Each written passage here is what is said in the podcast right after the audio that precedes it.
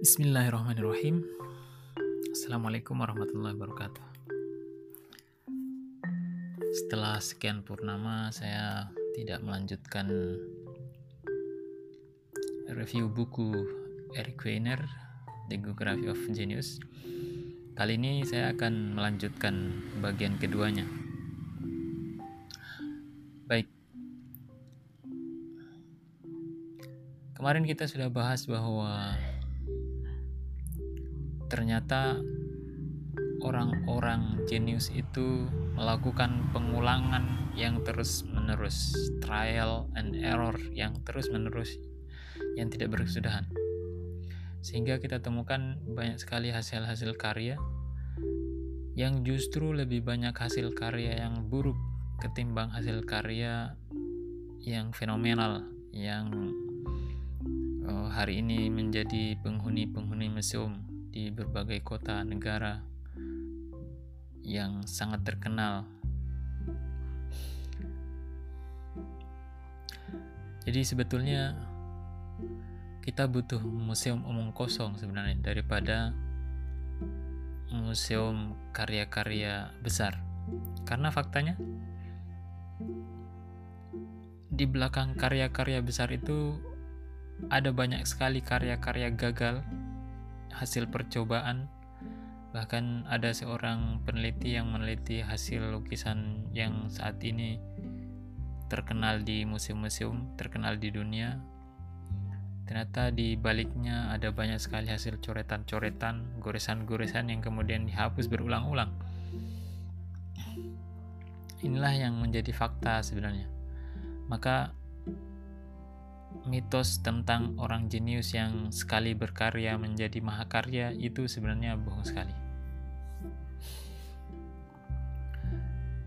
Baik, apa sih sebenarnya yang menyebabkan orang-orang jenius itu lahir? Di antara beberapa alasan yang kemudian diutarakan oleh Eric Weiner, diteliti, dibahas oleh Eric Weiner dalam buku ini, ternyata salah satu penyebabnya bahwa pendidikan formal bukan satu-satunya uh, yang menjadikan orang menjadi jenius. Jadi jangan salah mengartikan bahwa pendidikan formal itu menjadi penentu untuk kejeniusan seseorang. Di buku ini dijelaskan, bahkan ditampilkan fakta-faktanya bahwa ketika Renaissance terjadi di Florence, kota ini itu tidak punya universitas yang layak sebenarnya. Tidak punya sekolah formal yang layak sebagaimana kota-kota yang lain.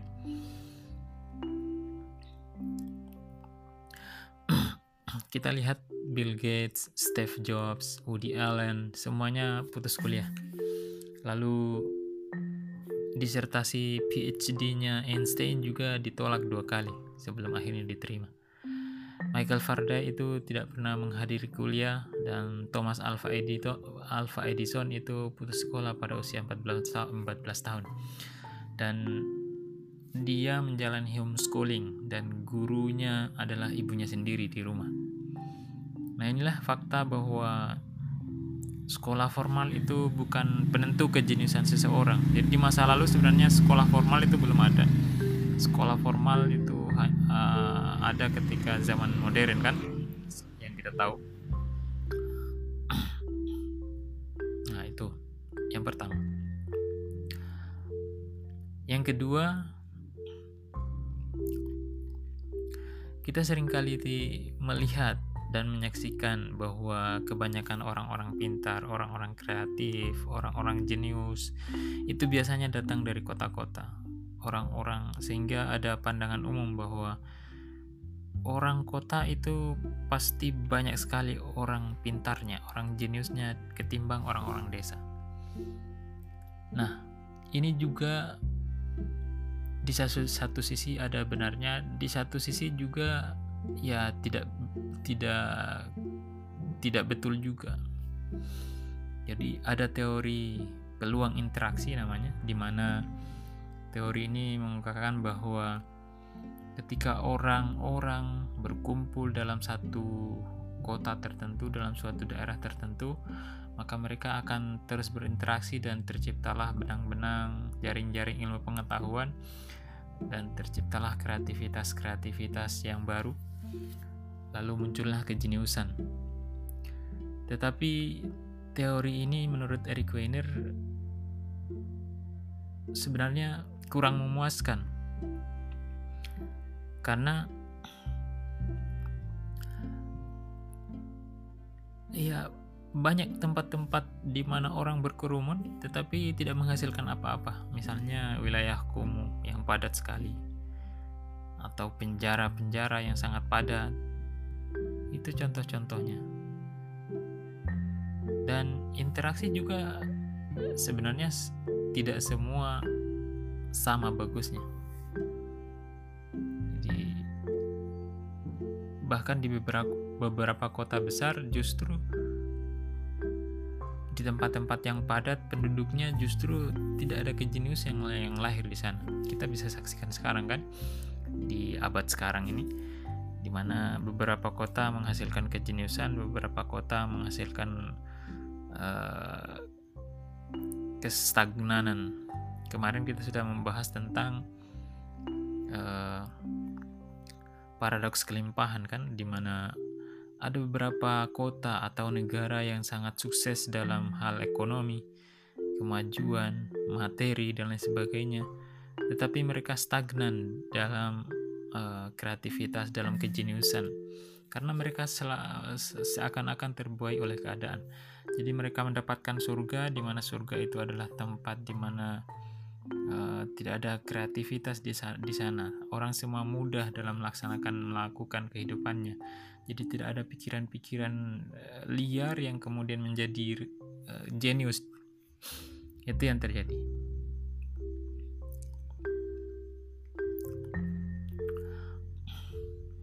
Nah ada kata-kata yang yang sering kali kita dengar bahwa kota adalah tempat ide-ide bercinta. Iya memang benar. Tapi tidak 100% benar bahwa interaksi terjadi di sana kemudian melahirkan Eh, hal-hal uh, kreatif, pemikiran-pemikiran baru yang lebih kreatif itu uh, tidak selamanya benar. Lalu faktor apa sih sebenarnya yang membuat orang-orang semakin eh, orang-orang menjadi jenius? Ternyata faktornya adalah faktor penyebabnya adalah keakraban. Orang-orang orang-orang akrab orang-orang yang sudah akrab tentu saja memiliki rasa percaya diri, rasa saling percaya yang tinggi sekali.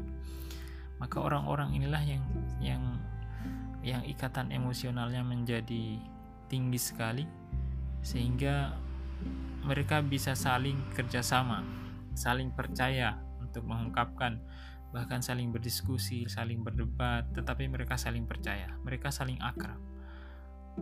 Ini yang yang yang menyebabkan Eh, perbedaan antara kota atau ruang-ruang yang begitu padat yang satu dengan ruang-ruang yang begitu padat di tempat yang lainnya.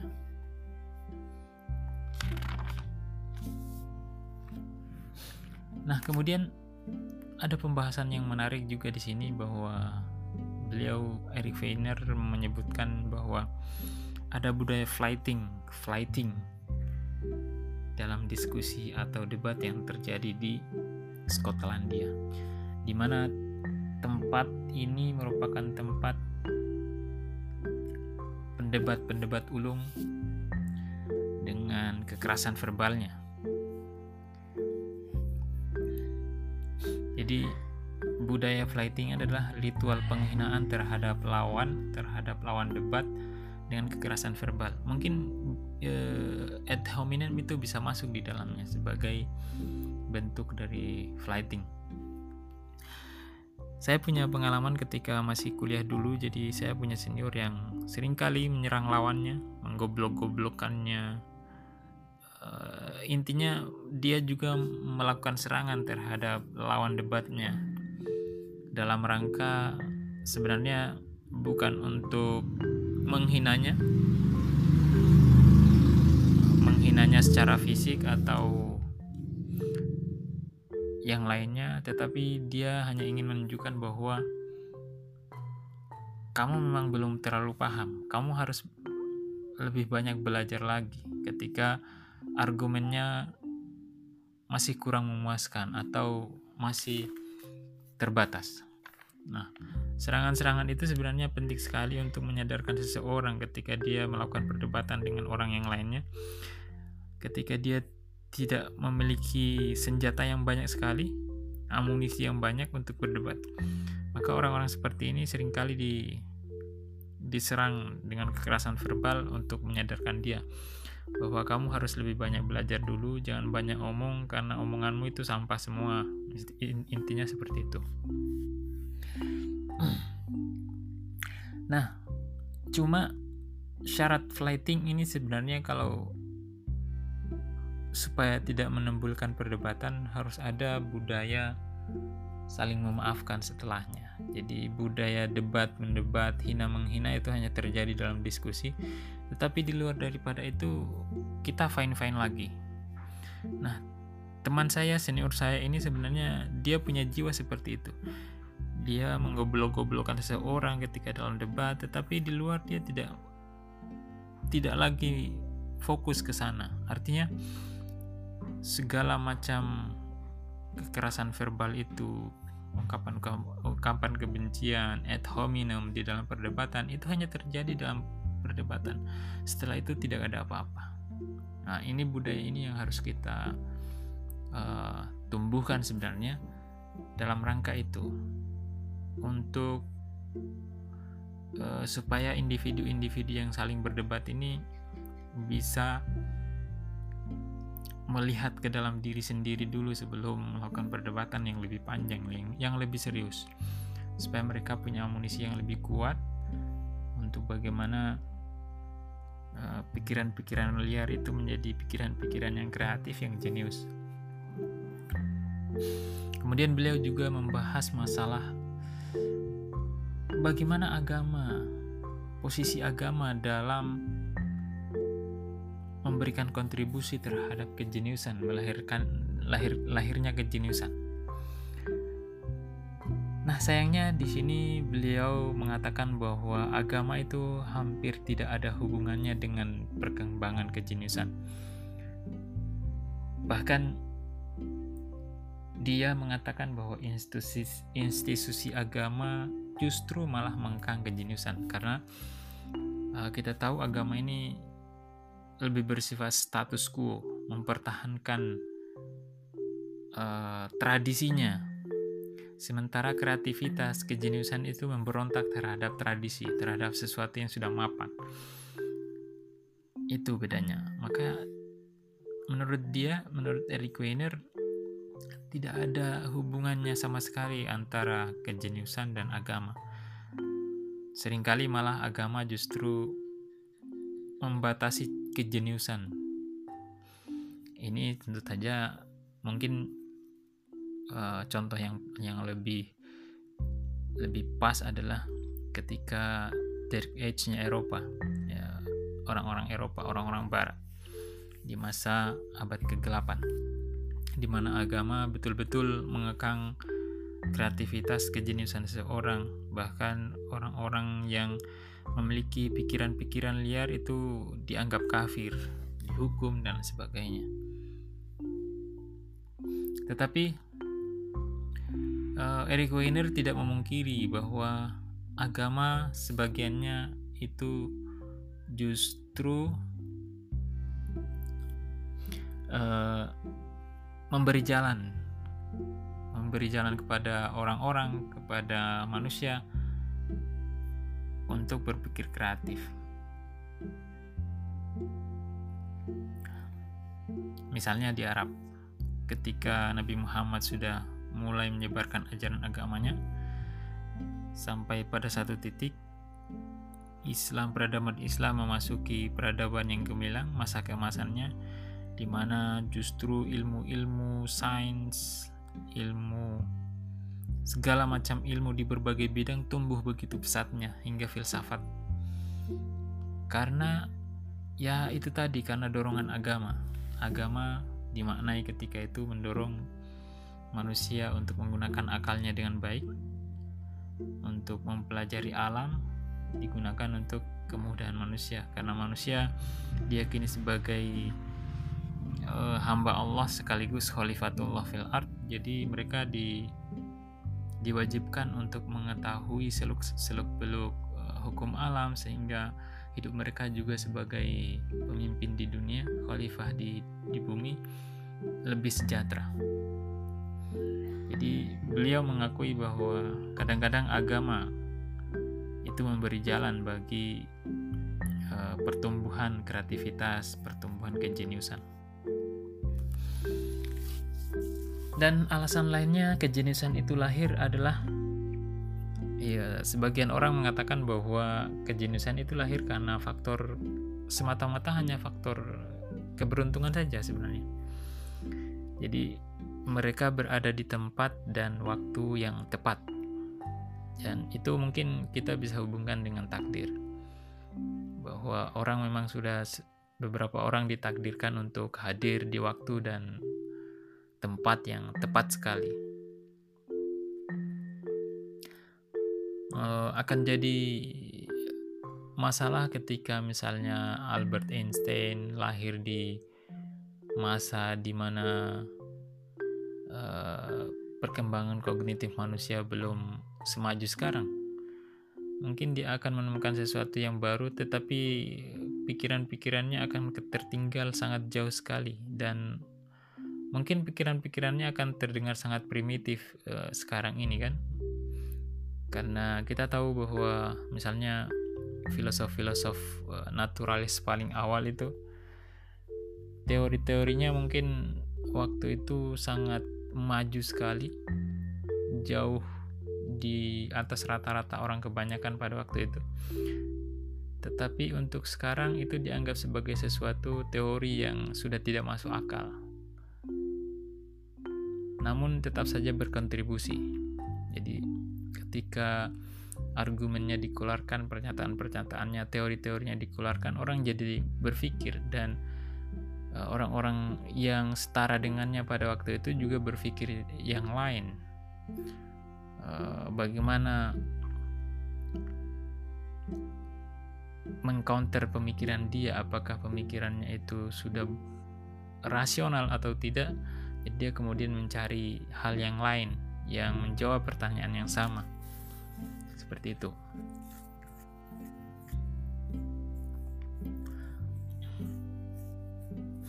nah kemudian uh, beliau juga mengatakan bahwa orang-orang jenius itu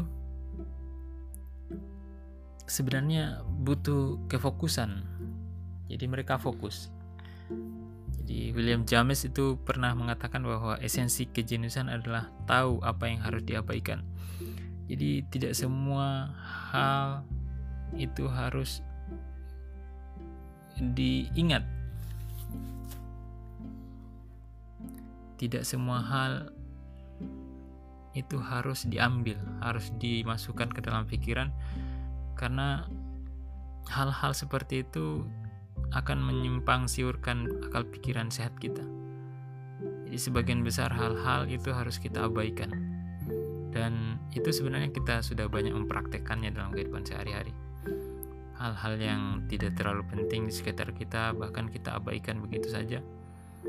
Namun kalau kita lihat sebenarnya semuanya ada ada dan terjadi di depan kita, cuman kita abaikan, kita ignore. Sehingga menyebabkan kita tidak terlalu fokus kepada hal-hal yang seperti itu. Maka kita butuh fokus. Seseorang yang mengerjakan sesuatu hal, mereka juga butuh kefokusan. Nah, orang-orang jenius itu sebenarnya juga membutuhkan kefokusan seperti itu.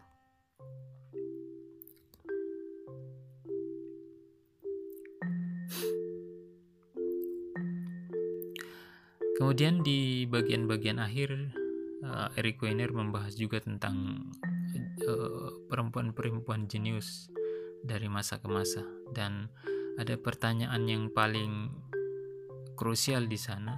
Beliau mengatakan mempertanyakan tentang sejarah perempuan jenius kenapa perempuan jenius di dunia itu sangat sedikit sekali, bahkan terbatas, sangat sedikit sekali. Dan jawabannya adalah memang sebagian besar dunia tidak menginginkan tidak menginginkan perempuan untuk jenius. Dan kita tahu semua bahwa sejarah menjelaskan itu, menceritakan itu, di mana dahulu kala perempuan dianggap sebagai uh, warga negara kelas 2 atau dianggap sebagai setara dengan materi, dijadikan sebagai objek bukan subjek oleh uh, lelaki dan perempuan ini menjadi inferior terhadap eh, laki-laki. Uh, ya inilah yang menyebabkan mereka kemudian uh, stagnan. Juga karena anggapan-anggapan orang-orang dahulu termasuk ajaran agama yang menganggap bahwa mereka itu adalah jelmaan setan karena menggoda laki-laki dan lain sebagainya itulah uh, semua itu sebenarnya berperan penting dalam menghapus peran wanita dalam kejeniusan.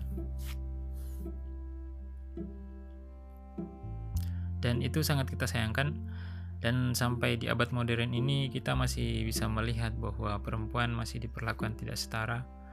Perempuan masih dianggap sebagai objek dan laki-laki sebagai subjeknya. Perempuan dianggap sebagai makhluk rendah, makhluk yang tidak kuat, makhluk yang tidak uh, bisa berpikir rasional lebih rasional seperti laki-laki perempuan itu kaum lemah dan lain sebagainya sampai sekarang kita masih menemukan hal-hal yang seperti itu di sekitar kita bahkan oke okay. kemudian beliau juga mengangkat tema soal etnik etnik etnik Yahudi yang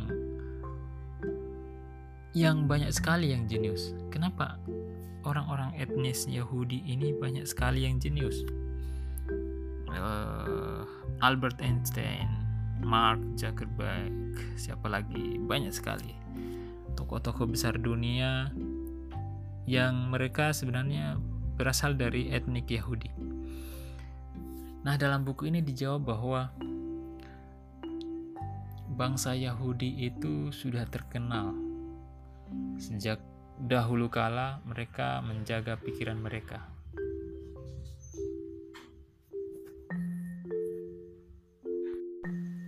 Jadi bangsa Yahudi itu sejak dahulu kala sudah terkenal menjaga pikiran mereka tetap tajam dengan tradisi sastranya, belajar naskah Talmud dan mereka juga belajar uh, naskah religius lainnya dan kegiatan yang paling favorit yang mereka sering lakukan adalah berdebat di waktu senggang.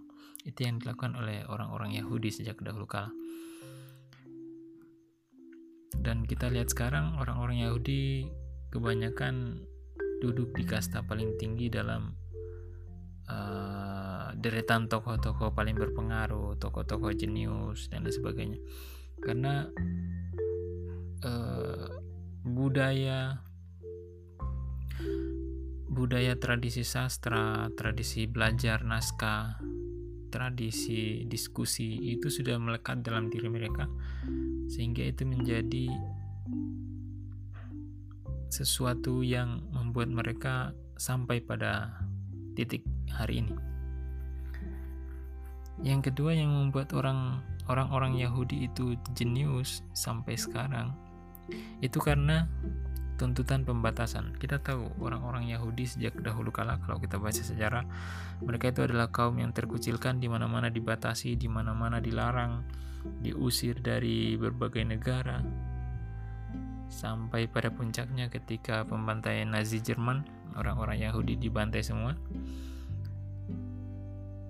Ternyata pembatasan-pembatasan seperti itu justru menimbulkan pikiran-pikiran yang lebih kreatif yang lebih uh, jenius ketimbang orang-orang yang lain. Jadi ketika neraka diciptakan, justru orang-orang ini menciptakan jalan-jalan untuk keluar dari neraka itu.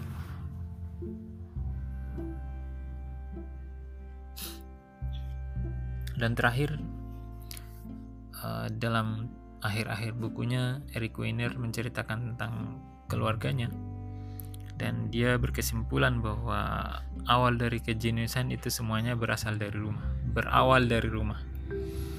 Keluarga adalah budaya yang dapat kita bentuk, ya, menurut beliau, dan kita bisa bentuk semau kita. Orang-orang dari rumah kita itu mau jadi apa, anak-anak kita itu mau jadi apa, itu tergantung dari kita semua, dari rumah. Pendidikan dimulai dari rumah. Makanya Socrates uh, pernah bilang bahwa aku pura-pura bodoh mengajukan banyak pertanyaan remeh kepada putriku. Dan ia Eric Weiner juga melakukan hal yang sama sebagaimana Socrates melakukan pertanyaan-pertanyaan yang sebenarnya dia bisa dia sudah tahu jawabannya cuman dia ingin mengajukan pertanyaan-pertanyaan yang terlihat bodoh kepada anaknya dalam rangka memantik pikiran anaknya biar lebih kreatif, berpikir uh, ilmiah, berpikir memiliki argumentasi yang baik, mengolah pikirannya agar terlatih dan lain sebagainya. Sehingga kejeniusan itu lahir mulai lahir dari sana. Jadi ini juga sesuai dengan konsep dalam agama Islam di mana uh, dikatakan bahwa rumah adalah pendidikan yang pertama. Al-Bait Madrasatul Ula. Dan ibu itu adalah guru yang pertama bagi seseorang. Baik, demikianlah review buku Eric Weiner The Geography of Genius. Buku ini sangat rekomendasi sekali untuk dibaca oleh semua orang, siapa pun yang ingin mendapatkan insight, wawasan, uh, terutama masalah bagaimana orang-orang jenius itu sebenarnya, cara belajarnya, bagaimana cara berpikirnya, apa yang mereka lakukan. Uh, banyak hal yang kita bisa dapatkan dari buku ini. Nah, sebagai penutup, saya ingin mengutipkan salah satu perkataan Da Vinci dalam buku ini. Beliau mengatakan bahwa murid yang tidak melampaui gurunya adalah murid yang biasa-biasa saja.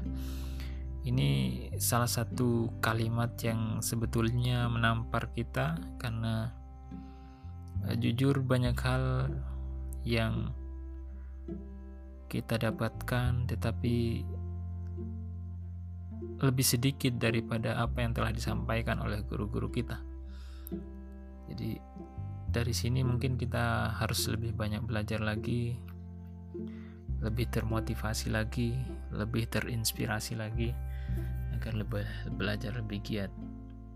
Supaya minimal kita setara dengan guru-guru kita atau ya seperti kata Da Vinci kita menjadi murid yang luar biasa karena melampaui guru kita.